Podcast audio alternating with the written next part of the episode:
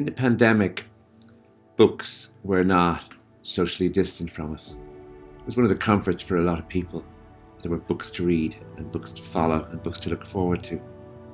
But one of the strange things about reading, although it's done silently and it's done alone most of the time, that you want to share books, that if you like a book, you want someone else to read it, that you love the idea of a book that is, in a way, being, being part of the community or part of a community of readers. With that in mind, the art of reading is a way of bringing readers together. It's a way of choosing books that I think people might like because they have given me a lot of pleasure. And having a discussion about these books and bringing people together so that we all know that it's not just that reading is a form of pleasure, which it also is, but it's an art. It, it's actually a way for us to engage intellectually and imaginatively with words, with sentences, with what writers have done. And um, so, for that reason, um, I want to share these books that have mattered so much to me.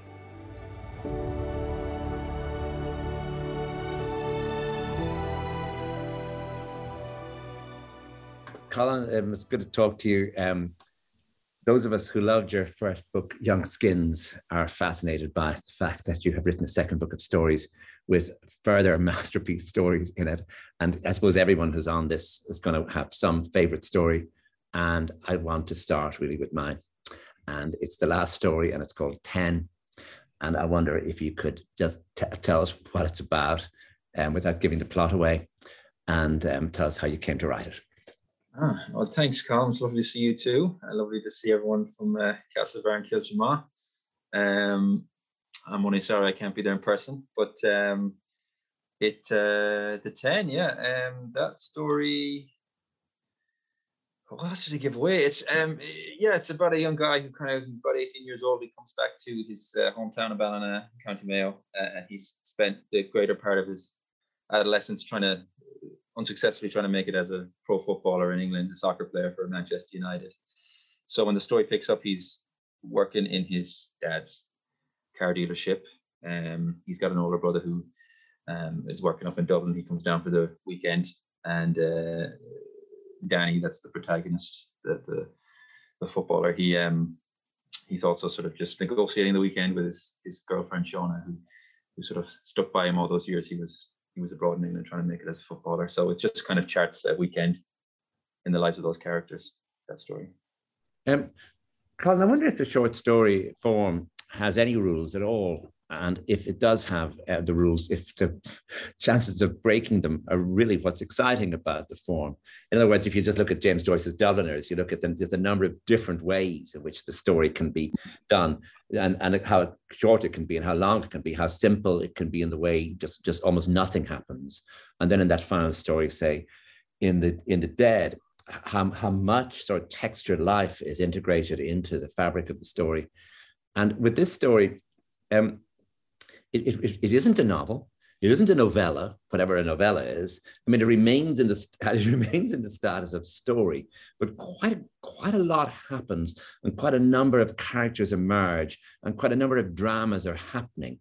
So, yeah. so um, I suppose the first question is, do you, um, well, yeah, let's let's just start at the very beginning of it. Do you start with a character do you start with with a, an image or do you start with a sentence? Uh, I th- I mean, I think it generally.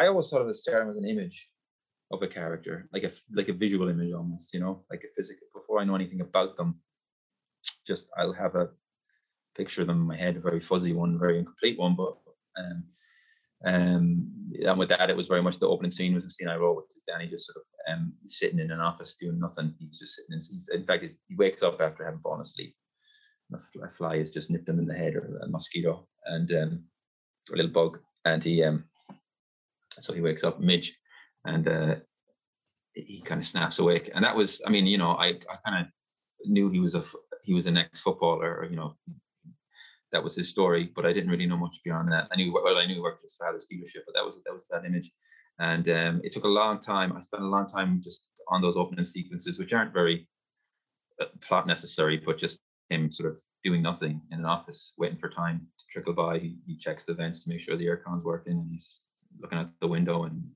following the fly, and all that sort of stuff. And then his dad comes in and they start talking, and it kind of picks up. But uh, yeah, that's that's what I started with. That's what I tend to start with with with stories. But I mean, when I, I actually went back and looked at all this, I think like I think literally either the a character is introduced or they're named almost at the start of every story. Almost practically the first line is, is a character's name or reference to them. So I can't claim anything other than the stories are very much character centered. They are just they're character pieces, you know. So, so you start with that image, which you know, there's a bug. He's asleep. He's in a he's in a place. It's Friday afternoon. His father comes in. What's interesting first is that you're breaking a whole lot of rules in that the relationship between him and his father seems pretty good. In other words, the first thing you look at in an Irish story, when you have a father coming into the son, there's going to be some major, major attack one on the other. And also because people have read Young Skins, they realize, you know, this this surely something uh, really violent and difficult is going to happen here and dramatic. But actually, it's quite that that opening really goes against the grain of what you've been doing before. It's it's quite gentle. Hmm. Yeah, I mean, it's um, I suppose I, I wanted to tell Danny's story, but it wasn't going to be one that had any kind of dramatic. It was a story I wanted to tell for years, and I just I knew a couple of guys, who, you know, from Mayo who like went went over, and people play a lot of sports in Mayo anyway, in Gaelic as you know as well as soccer. But I knew guys who went over and came back, and and um, a lot of them had this sort of like they almost didn't mind the pressure was so much, you know, it's such a strange thing to do up your life when you're only a kid and go into this incredible high pressure environment. And so some of them came back with very philosophical about it. They really didn't mind that they were out of that that you know madhouse really. And um, so I did want to tell the story for years, and I just I really wanted to focus on sort of like him kind of you know integrating, however, you know difficult or not that, that is, but trying to trying to yeah gently reintegrate into into into his community. And I suppose I had the idea that I didn't want a, an antagonist. I didn't want him to have a bad relationship with his father or his girlfriend or the ex-coach or his brother. I, I just wanted to see what would happen. Could you tell a good story if uh, if everyone's kind of rooting for him, really? You know? Yeah. Everyone's everyone's kind of rooting for him. There's no there's no yeah I, I, major I conflict. It's, it's fascinating how you build it. For example, he doesn't drink. It isn't as though he's come back and suddenly at, at a later age than everybody else he has discovered yeah. the joys of alcohol and, and is really indulging himself. He's he's solid. And there's a moment where he's offered a joint. He sort of takes it, but it isn't his thing. That no. that that so that he stands apart from others because in because in a way his time in Manchester has it's not just that it's toughened him, it, it's given him a sense of, in, in a way, I suppose, purpose. That that mm. it isn't, and what's strange is it isn't as though he's lost that sense of purpose. It just doesn't have anywhere to any focus for it but he's still solid. Yeah, it's given him. It has given him a kind of identity and a series of habits and rituals, and um, he's kind of still he abides by them. You know, um, I imagine he's still. You know, I, I didn't include a scene, but I imagine he still like goes training and goes working out and keep himself in shape. And yeah, he's not going to just start drinking and, and stuff like that. So, and that itself, you know, marks him out as as uh, as Shauna's sister Evie points out that you know he doesn't drink. It's it's a unique enough trait, unfortunately, that it's worth a comment on. So, um, yeah, just little things like that, I think, you know, help to, you know, illustrate that he's a, a man out of place, as it were. Were you tempted to um, keep the story tighter in that it would just be a story about um, what actually happened to that family, which comes when he meets his brother from the train. And I think mm. really skillfully, Colin, it's really beautifully done. I mean, I love the father son scene because I think it's going somewhere and it's not. It's just not going to do that for me. And then the, the father says to him, okay, so it's a no. And he said, no, no, I didn't say no. I, of course I'll do it. Of course I'll meet my brother off the train. Like it's not, and that goes, that goes down. So that's not going to happen.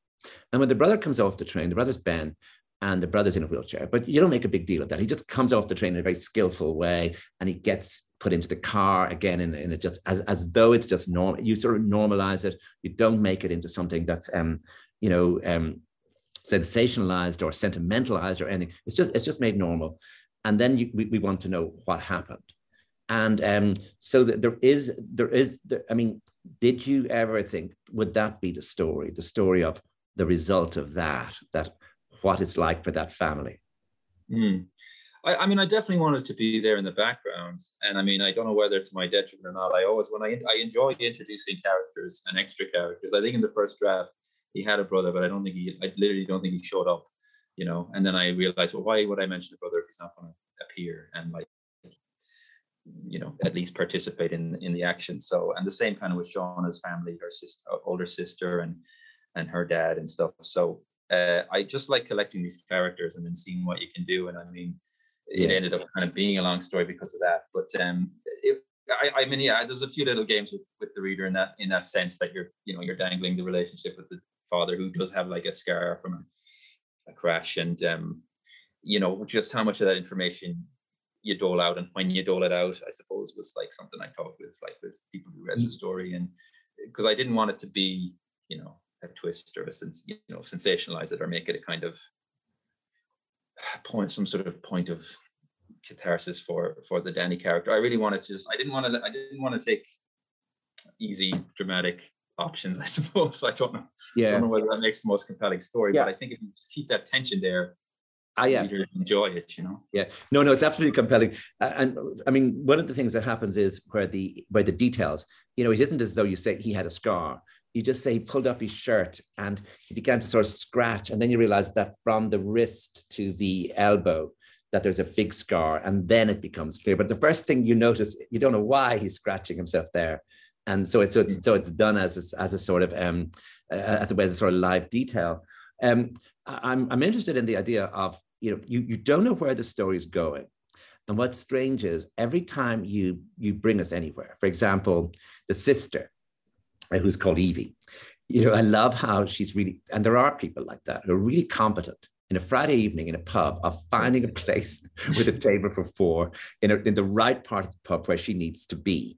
And you realize that she doesn't need to meet her friends now. She's meeting her friends at eight she just wants to get away from her kid who she's left with her father.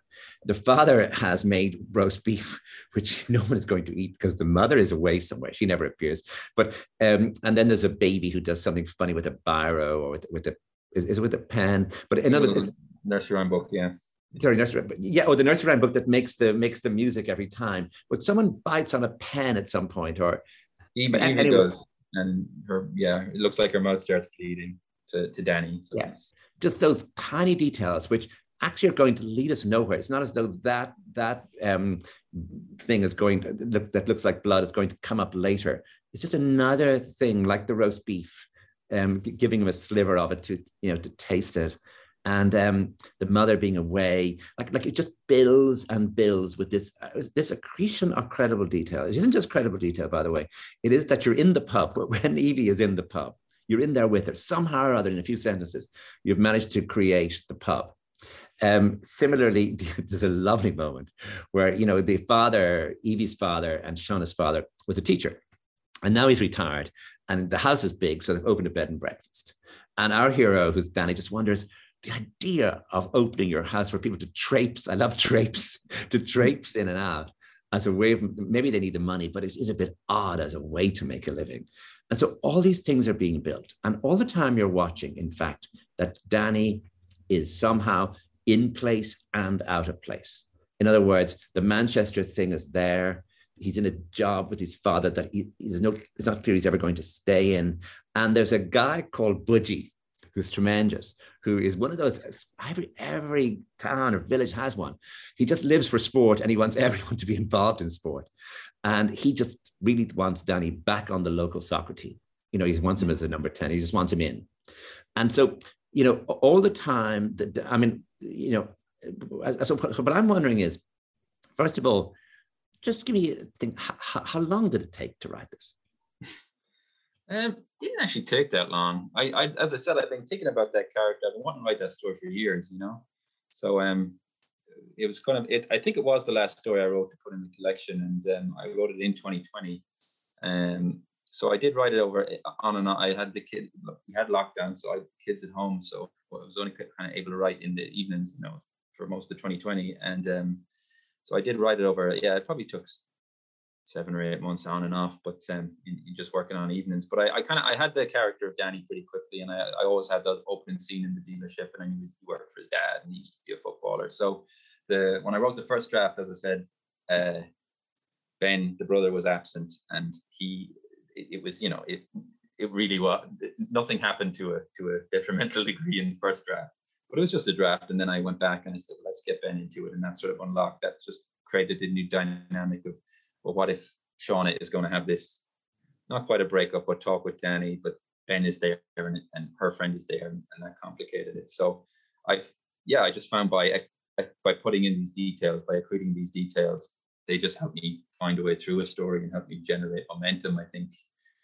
I, I, I think even, even just the scene but where she he goes to the, the, the house that's the B and B and meets the parent uh, meets uh, Shauna's father and Evie you know, if it's a shorter scene with less details, it would be totally unjustified. It just needed to breathe and have those, just have that accretion of credible little details, you know, that, that, that make the characters alive, I guess. That's always what I'm trying to do. It's what I like in books, you know, whatever great themes or, or plot events are happening. I, I, you know, I just live for those little details that make a character feel alive. And they're always kind of superfluous to a degree, but they're what bring it alive. Yeah, the, yeah. The, so do you do you add them, or are, are they are they there as you as as you begin? In other words, that that is yeah they could seem oddly superfluous. You have to judge them. It's a question of tact. I mean, they have to be right, but there's no proof they're right. I mean, it's not as though they're needed for the plot. They're needed for something else. They're needed for the reader's engagement. And, so, and there's ones that are, there's ones that are wrong as well. Like in a draft, I had a I had another guy who worked in the dealership who was kind of a comical character, but he just he wasn't necessary. You know, it was just Danny and has this. So, at what stage does he fall away? Uh, he fell he fell away in the, the, in kind of the second second draft. Yeah, and he was he was there, and uh, I knew I needed someone else uh, in with the, the, father and Danny, and I guess and it ended up being Ben the brother. But for a while, it was this other guy, guy who just you know who worked in the town and and, and, and worked in the dealership, but. Uh, it just and it's a question of pacing too. It made it made that open scene too long and cumbersome. Um, Whereas with Ben, Ben is the reason Danny has to go somewhere now. He's got a time limit. He's got to go to Shauna's house. These are very elementary things, but they do they do you know get the story on a track. And um, so then he the time limit. He's got to pick up Ben. So it just made the whole thing, you know. Um, when you're drafting, do you do a whole new draft again, or do you sort of fill in and take out from a from a sort of master draft? Oh yeah, well I keep I always keep safety documents backed up and and um but then I will yeah I'll I'll I'll start from the start with a new a new draft and uh, see how it goes. You know. Yeah. Um, tell me something. Um, you know, when I'm writing about Enniscorthy, I, I call it Enniscorthy. And if, if it's the Market Square, it's the Market Square. And then there's Rafter Street, and then there's Wafer Street, and there's Main Street, and there's Slaney Street. Yeah. And like, I'm absolutely clear where it is, and anyone going to the town will say, "Well, that's where they went down." And if they go down Slaney Street, you know, they they they hit, uh, you know, the bottom of Slaney Street.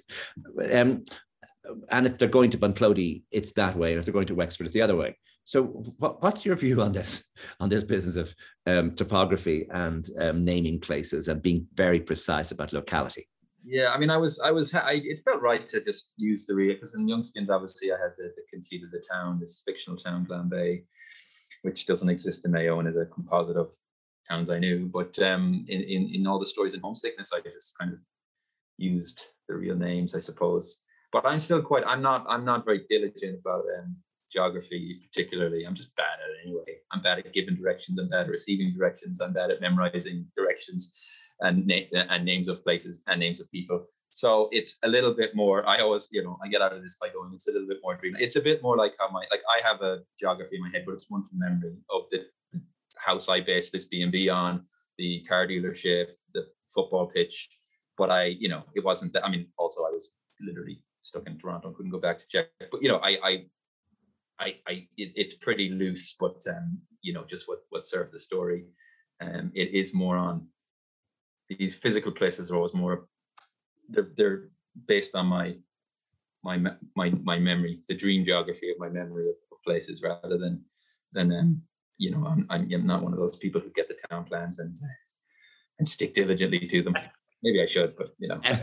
Uh, the um, one of the things that's great about the story is that there, there are a few linking passages where you actually become almost lyrical it's wonderful to watch you moving into that space where you describe the landscape. Um, for example, um, they're, they're sort of driving out into the countryside, and the road to Lacken ran right along the coastline. For the majority of the drive, you couldn't see the Atlantic, but you could feel it. The way the horizon just dropped clean off into the sky, gulls swirling like paper plates in the updrafts out over the low, invisible sea. I thought that was pretty good. You know, in other words, it wasn't uh, at, it was so precise as a thing. that that it has to have a sort of. That, you, I suppose I'm asking, what sort of memory brings that to you? Mm. Well, that, that that is my memory of landscape. It's very associative, and it's very it's you know it's images, um, and um, it's just those it's just those, those sort of glimpses of things, and uh, it's nothing it's nothing unique. It's it's things you see a million times a day, but uh, you know over the course of your life. But you haven't seen them in a while, they stick with you. They begin to to uh, glow in your memory. You know, so it seemed very it seemed very and, important to, just to and, have it in there. And then there's a wonderful passage later on um, I'm, I'm not going to read out your whole book to you. I promise I'm not, you're not going to do this. But um, it, it, there's a wonderful paragraph that begins in the distance above Nephin Mountains. The stars were appearing. Now, stars are always dangerous in a story. If you've got to put stars in, yeah. do, you got to do something really careful. You know, he looked up, he saw the stars. You know, they were twinkling. Give us a break. So listen to this. In the distance above Nephin Mountains, the stars were appearing in the highest, darkest reaches of the sky. Danny wondered if he was still a little high. I mean, he's, he's taken a, he's taken a few puffs of a joint because the stars looked like mistakes, glimmering little misimpressions you assumed would not be there if you looked again, but they were. And, and again, the question is, how many drops did that? I mean, in other words, it's a pretty good piece of star work. You know, I mean, it's it's um. Yeah. If you could he stars, was high, so I let, I let, I was like, that uh, Danny wouldn't notice the stars otherwise, but he's he's high for the first time in his life, so he's going to have a experience of the sublime, I suppose. So, yeah, yeah, I felt that that sort of, but I was careful about that. You're absolutely right. Stars, sea, sky, it's all it's all dangerous territory. So you got to um you got to be trying to do something different with it, and and yep. I, you know, just in the end, it's it goes to character. I think I think that's what I've learned over the the last few years. You can you can come up with a nice metaphor or a nice piece of descriptive language, but it it has to be anchored in character. So to me, anyway, in, in that moment, this lyrical little interlude is is allowed given Danny's exact circumstances. He's he's he's possibly been dumped. He's high. He's kind of just accepting how adrift he is in his life, and he's just, you know, so he has his little moment looking up, and then it's gone. Yeah, he's possibly been dumped by his girlfriend, and um, he, you can you, because we know him at this point, we realize what a blow this is going to be, because that's another of your characters. It's I mean it's, it's it happens also in Young Skins. You know the whole idea of someone leaving to go to college and someone staying at home being left behind, and the whole difference uh, already apparent from the first weekend of that experience. Um, and here it's coming again. So there's what, what are you going to do with Danny? You know when he he's driving back in with his brother and she's she's she's really has dumped him actually but it's going to be you know it's an open question for a while. And what does he do? And he does something really wonderful. God i don't know how you thought of it. He goes into into get he goes in to get gas he goes in to get petrol and then he goes danny got himself a blueberry ice pop you know, as he goes straight into childhood comfort food, a blueberry yeah. ice pop. Um, there was there was an ice cream freezer the next door, and he sat sideways in the driver's seat of the car with the door open, his feet on the forecourt concrete as he sucked away on the pop. And his brother says to him, "You big baby," Ben says over the shoulder. He says, "I am." And then it's lovely. A chunk of the ice pop. This is later. Slid off the stick, and Danny held it in his mouth then get burn against the inside of his cheek before he swallowed it. But it's a wonderful moment. Like, like all the things he could do, he could curse, he could drive too fast, he could bang the driver wheel. No, he goes and gets an ice, a blue, what's it, what's it called again? It's a blueberry ice pop. Yeah, that's pretty good. That's a pretty good one, you know? Comfort food. Yeah, I mean, I, I, that was uh, that. He was just the character I was interested in writing, which is a guy who, like, you know, keeps it together, doesn't explode men, you know, men are very hysterical. They do explode at the drop of a hat. So, but he's someone who's quite, um, quite, uh, quite composed. And even though he's going through a mis- miserable time, but he's, you know, he's trying, at least trying to simulate keeping it together. And that's his whole, that's his whole thing. So, um, yeah, I mean, his the blueberry ice pop was just, uh, you know, for him that would be an indulgence as well. You know, he, had to count every calorie in, over in the football academy. So, so even that is a little you know, and it's a it's it's it seemed apt that it's a kind of quite a childish, you know, he's he's kind of he's been frozen in time almost as well, uh, you know, as a, as a person. So. Um, um, have you noticed how little there is in Irish writing in general about actual sport, considering how much sport is played in the country and how much it space it takes up in the public imagination that there's hardly there's, there's hardly anything about GAA, but there's certainly mm-hmm. very little about local soccer. And um, mm. so that bringing a character onto the soccer field and having play is actually quite a moment. Um, I mean, it's, it's, it's not something that's happened much before in the long in the, in the long tradition, even of the Irish short story. Um, I, I suppose not, but yeah, I had to had to throw it out there. But I mean, you know, again, it just um, it, I mean, it, it, it was nice. I, I didn't have, you know, I, I when I, I started the story, I had the character, but of course I didn't know where it was going to go. So I mean, kind of once I kind of realized I would reintroduce the Budgie character, coach, um, who would be hunting him down to get him back to play. Uh, you know, fanatically. Uh, I, I kind of thought, well, that's that's where it's going to go. We're going to have a little moment on the pitch, and I mean, just to and trying to do that and have it be like because it's just there is a there, there's a little bit of a football match played, and it's, it's just you know for him. I mean, he's way too good to play it. It's like it's you know it's a local uh, kickabout, but um, you know I didn't want to. I mean, I wanted the moment to carry some sort of weight and to not be not be a moment of cheap fun or anything like that. So yeah, um, carry some well, was it ever tempting to um, have the his? I mean, he goes and plays for the um, for the locals, and was it ever tempting to have that being a disaster, like some big fella from out the country would come and kick him, or that you know he wouldn't score the goal. Like, I love the fact that you give in to a sort of moment of pure tri- local triumph, and he can kiss his girl. Yeah. You know, everyone watching. I, it's just really beautiful. It's really hard thing to do, though, isn't it? Because you feel constantly that the short story must be filled with defeat, disappointment.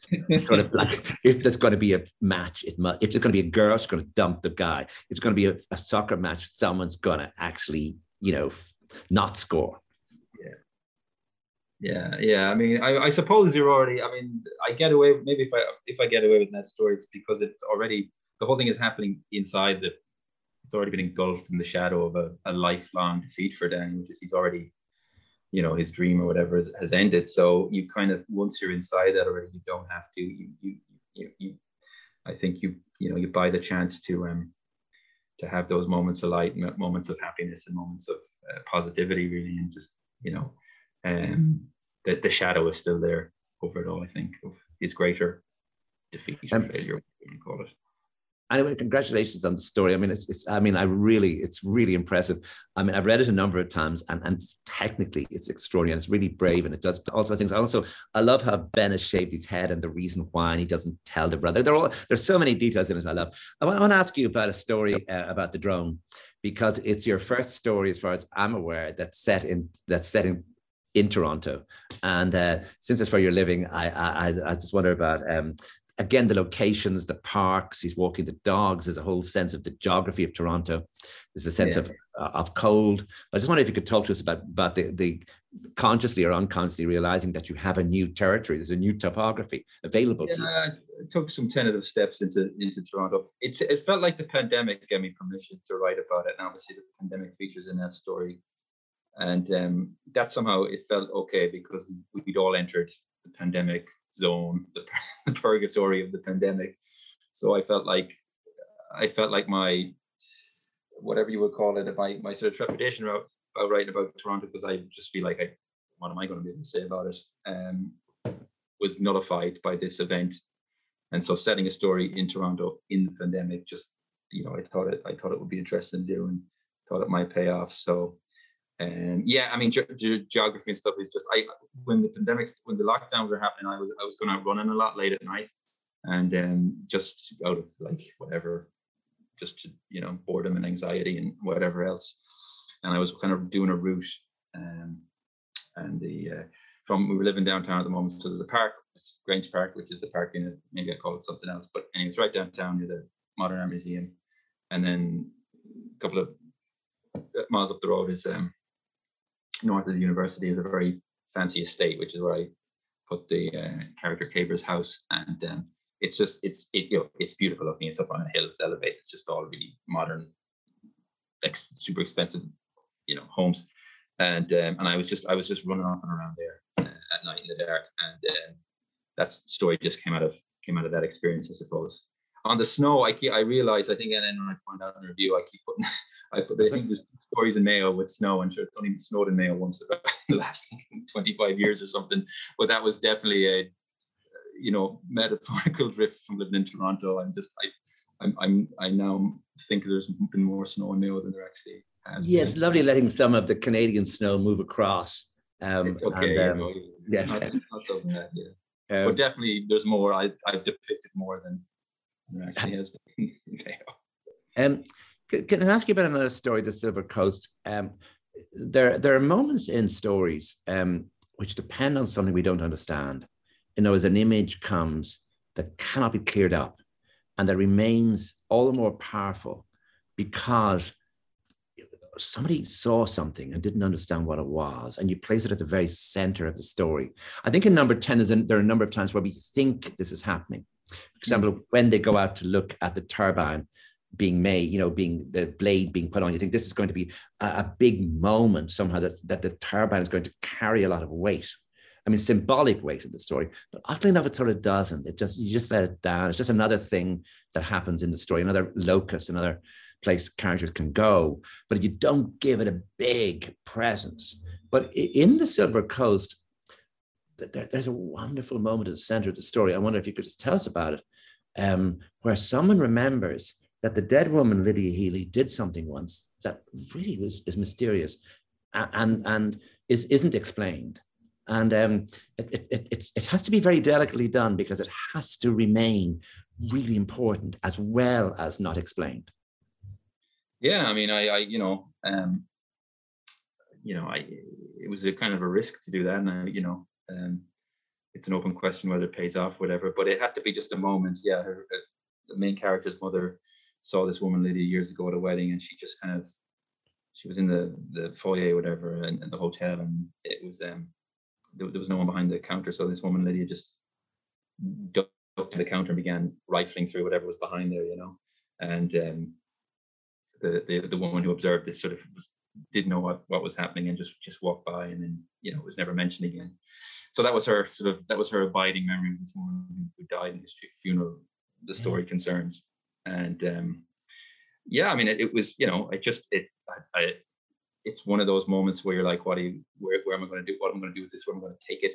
Uh the story just seemed to be going in that direction. It was uh, uh it's the most sort of I don't know what the word would be, story like slight or elusive or something story in the collection, I think. And it, it just, I knew it wouldn't hinge on much um, to land.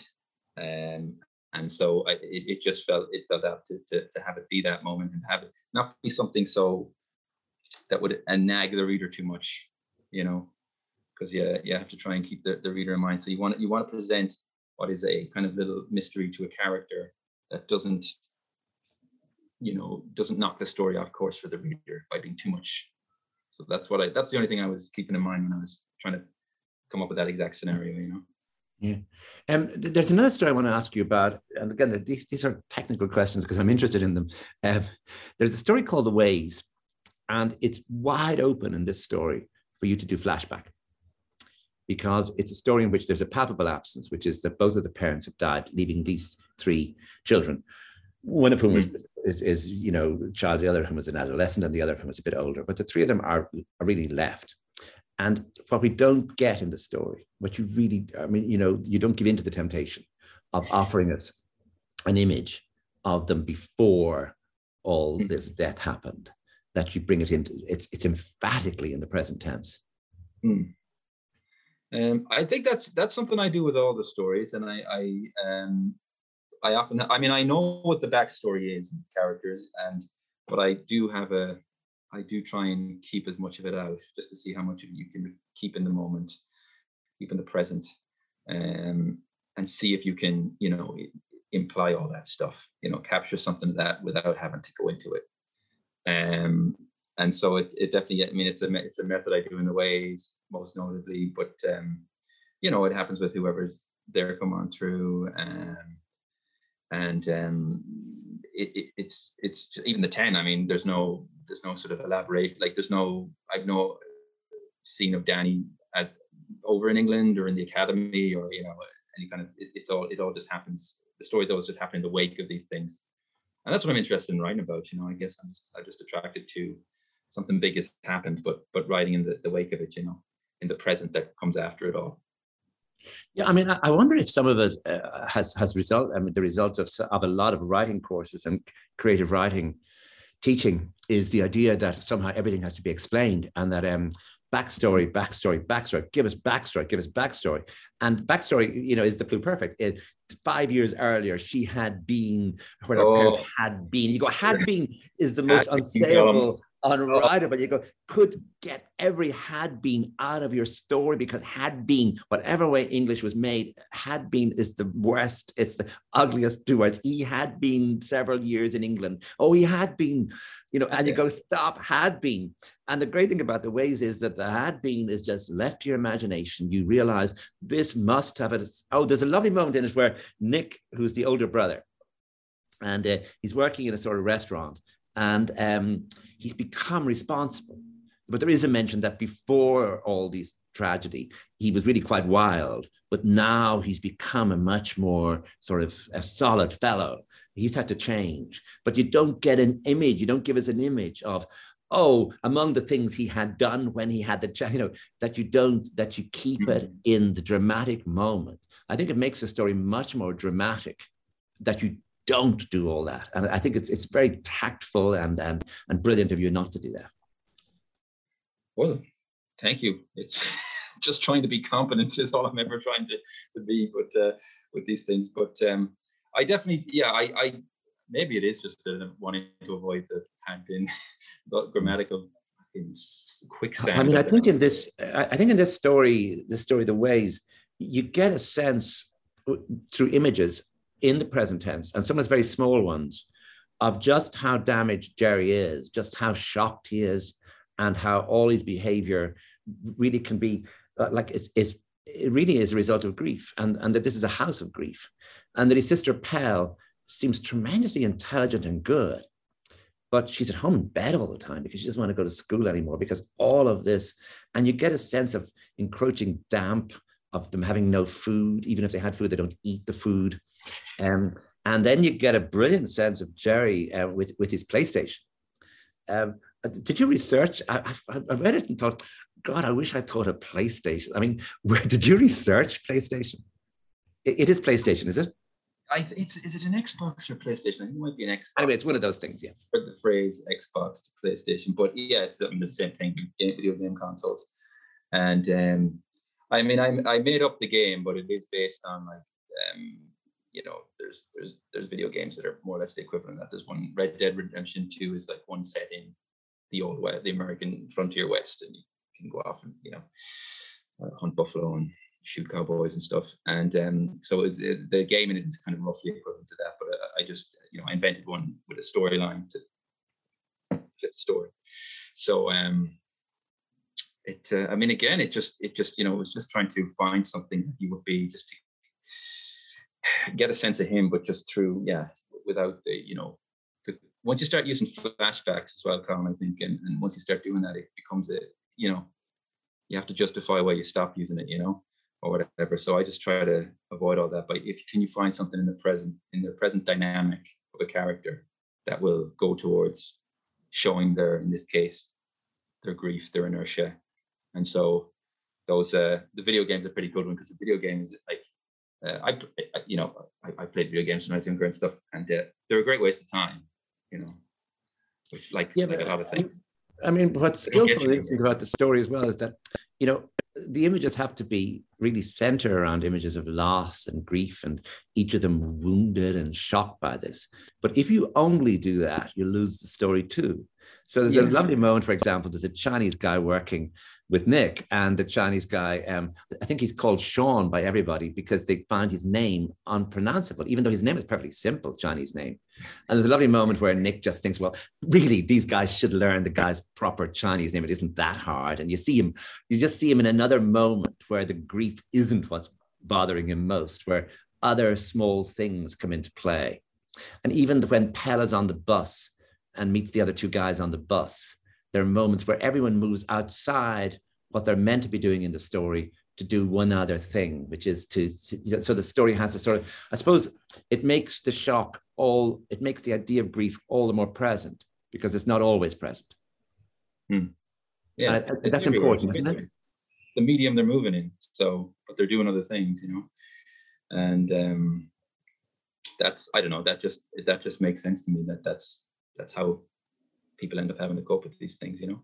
Colin, thanks very much for doing this, and uh, and and and thank you very much for everyone in Mayo for for for for being involved. And um, we'll talk to you all again soon.